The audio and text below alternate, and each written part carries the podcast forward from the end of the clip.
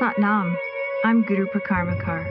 Guru Singh and I are appreciative of your vital role on this planet, an ever growing global community. For it is your willingness to be here and listen that calls forth wisdom, that activates our collective voice in service. Your questions bring forth the answers. For a wealth of information about who we are and what we do, please visit gurusingh.com. Bless you.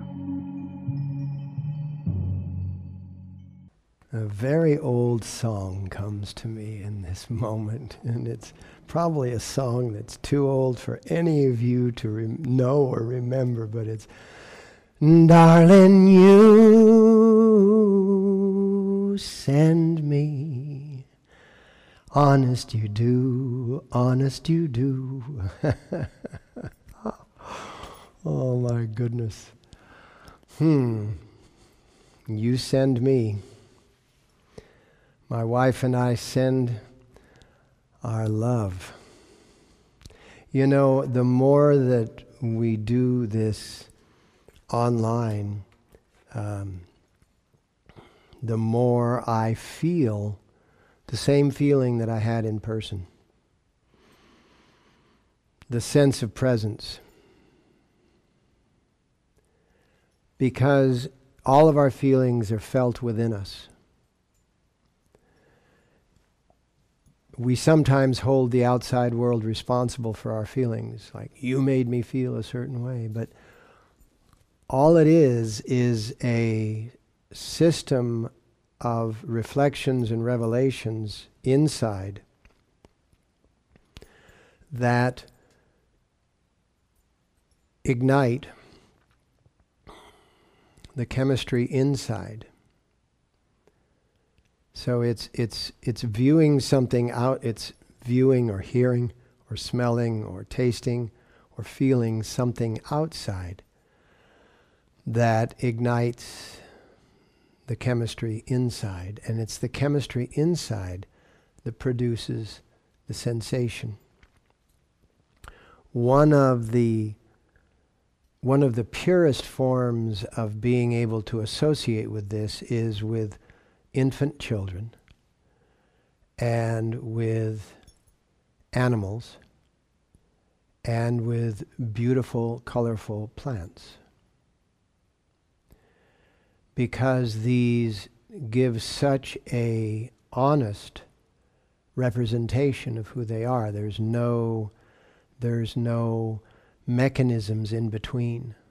They haven't yet they haven't yet learned in some in some instances they will never learn. Plants will never learn to be dishonest.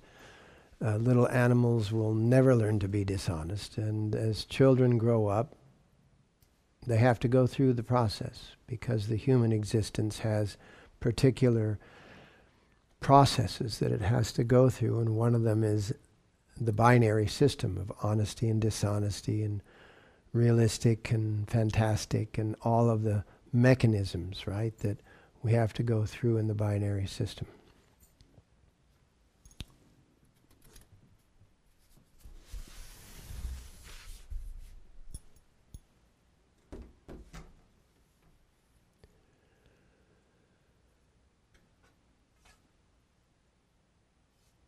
In our gratitude,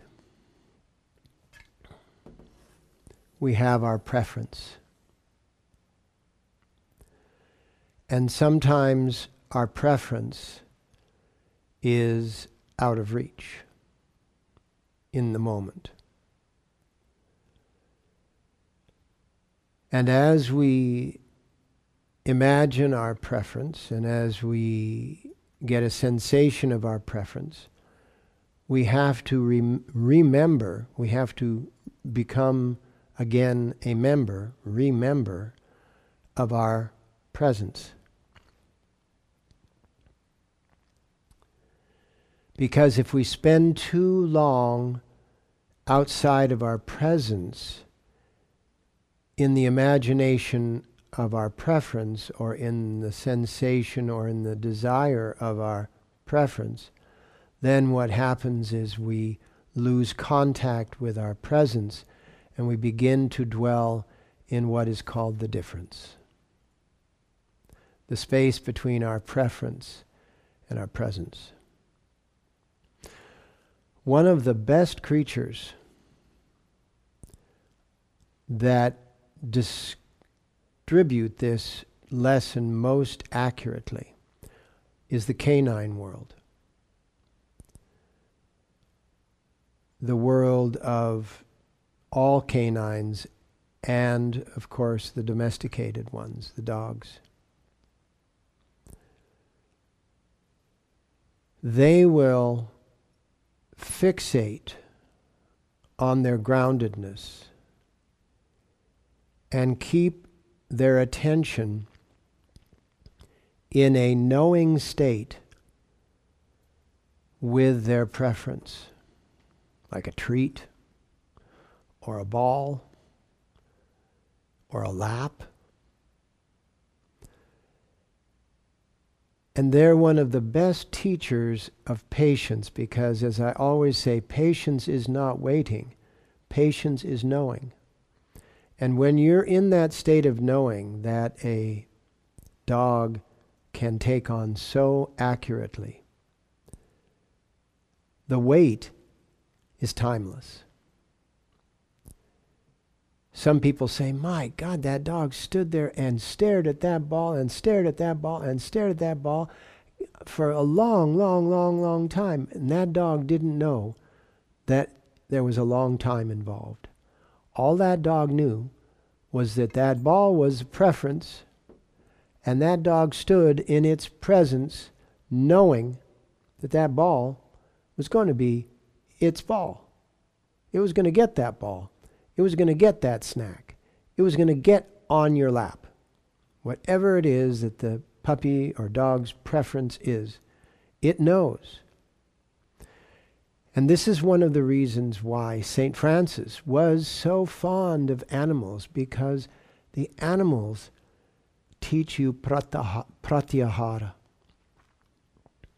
how to live beyond the, neg- the negating sensations of your emotions and how to engage the effervescent power of your emotions. Your emotions can stimulate you into an altered state of consciousness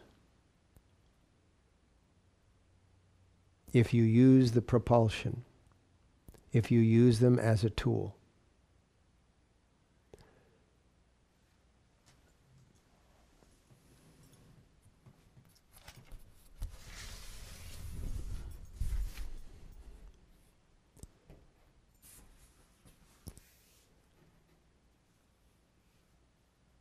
We are working with earthing and being earth keepers in this month of, of this coming up to the 12th moon, the 12th revolution of the moon. And one of the grounded mechanisms, oftentimes not thought of as that, but one of the grounding mechanisms in our bodies, languaging, is the heart center. Because the heart center allows you to be grounded without being stuck. The heart center can relate to that presence and that preference simultaneously and just go about its business. Just go about its business of beating, of imprinting the sensations of your consciousness into the blood that is being produced in each moment, in each beat of the heart. Millions of blood cells, two million red blood cells produced in your bone marrow per beat of the heart. And each one of those red blood cells is receiving, because it's red, it's because it has that iron in the hemoglobin. That iron is a recordable, it's electromagnetically a recordable substance. And so the heartbeat beats your attitude into your blood cells and then circulates those blood cells with that attitude. And so, if in a moment you are in your presence and you are identifying your preference, but you're not living in the difference, you're living in your knowing, like that, like that dog. You're living in that knowing that that ball or that snack or that lap, whatever that is in your world, is yours. It is going to be yours. And as long as there is no damage, you know, like the, Hippocat- the, the um, Hippocratic Oath, cause no harm, that is a medical doctor's oath. As long as you cause no harm with your preference, you have positive karmic frequencies in your accounting, in your self accounting. And so, the old saying, the old spiritual saying of be desireless, is in need of being interpreted deeply. Because what you want to do, it's very much like starting a the engine of a car. You know, we're moving into electric and and hydrogen engines, so it's going to be different. I'm going to have to drop this metaphor, but as long as there are some gas engines and some hybrids around, I can still use it. There is a solenoid in the starter engine that engages the flywheel, which turns the crankshaft, which activates the pistons while the spark plugs are glowing. And that pressure inside the piston chamber explodes with that, and that's how the engine starts. Like this. And the moment that engine exceeds this exceeds the speed of the starter motor, the solenoid releases so that the starter motor doesn't remain engaged. And that is the same way that we need to work with our desires. And that is exactly what it means to be desireless. It doesn't mean to have no desires. It means to engage them with a solenoid, if you will, so that the moment, the momentum is, and the momentum of this case is the knowing that it will take place. The hummy hum brum hum. What is to be already is. So you you ascend you ascent into the higher dimension. You see that it's there, it's there for you, it's with you, and it's just a matter of time before it manifests. And this is what the canine world, the dog world, teaches us because this is an autonomic function in their world. In the human world, it's an autonomic function that is not functioning. And we as humans need to use our skill set, our skill set of our higher resources to engage, just like the starter engine, the starter motor in an engine. And so we can take what it is that we are given and turn it in to what it is we desire. And the moment we see that engagement beginning to accelerate, we withdraw the, res- the desire and replace it with knowing. And this is the state of an earth keeper. Because with this state, we drop the greed and the need for constant consumption because we know and we can practice knowing that that which we are to achieve already is. And we don't need to fill the space between the time of our desire, desire, desire is self, de is desire, excuse me, desire is to serve, de is the self, so desire is to serve the self the moment of our desire, engaging our knowing, we release the desire and become open to receiving. And that is exactly the mechanism of the heart center. Because the heart puts forth effort to push the blood into the body. That's the signal. And then it has to completely surrender to receive the blood back so that it can oxygenate it through the osmotic process of the capillaries and the alveoli sacs in the lungs, comes back into the heart, pushes it back out into the body, completely surrenders, receives blood back, process continues. On and on and on, without rest and never exhausted. Because the cycle is so rewarding that exhaustion is not even close. And so allow yourself to be around creatures, animals. Allow yourself to be around the plants.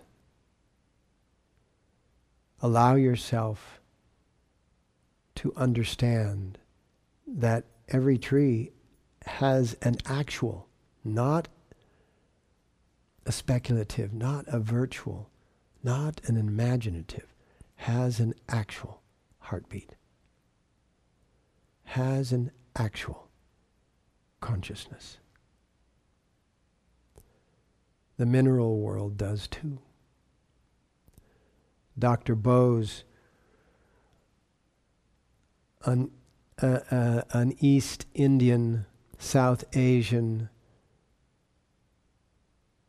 Renaissance man, genius, late 18th, late 19th century, early 20th century, actually applied for and received only one p- patent in his entire life.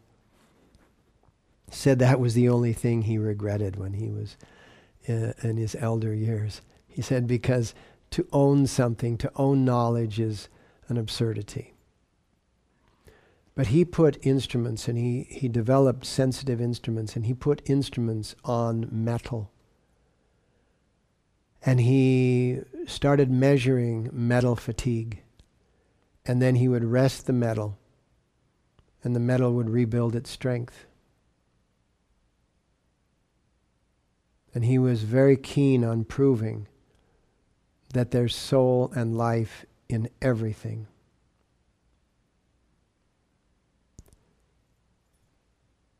as we begin to understand this vastness,